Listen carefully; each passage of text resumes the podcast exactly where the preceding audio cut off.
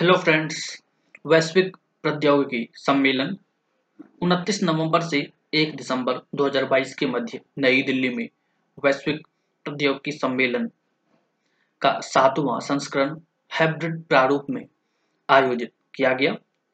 सम्मेलन का उद्घाटन भारत के विदेश मंत्री डॉक्टर एस. जयशंकर द्वारा किया गया।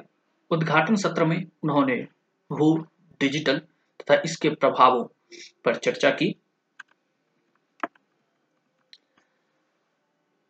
2016 आरंभ। आयोजन: यह भू प्रौद्योगिकी पर भारत का वार्षिक रूप से आयोजित किया जाने वाला प्रमुख कार्यक्रम है। इसका आयोजन प्रतिवर्ष विदेश मंत्रालय द्वारा कार्नेगी इंडिया के सहयोग से किया जाता है। इस वर्ष 2022 के सम्मेलन का विषय प्रौद्योगिकी की भू राजनीति था। 3 दिवसीय सम्मेलन के समय प्रौद्योगिकी, सरकार, सुरक्षा, अंतरिक्ष, स्टार्टअप, डेटा, कानून, सार्वजनिक स्वास्थ्य, जलवायु परिवर्तन, शिक्षाविदों, अर्थव्यवस्था के संदर्भ में प्रौद्योगिकी के अनुप्रयोग तथा भविष्य में इससे संबंधित महत्वपूर्ण विषयों पर चर्चा की गई। जीटीएस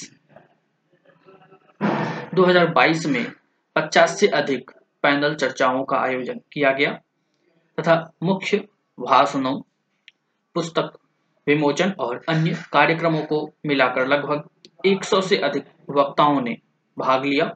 सम्मेलन में America, Singapore, Japan, Nigeria, Brazil, Bhutan, यूरोपीय संघ तथा अन्य देशों के मंत्री एवं वरिष्ठ सरकारी अधिकारी भी शामिल हुए।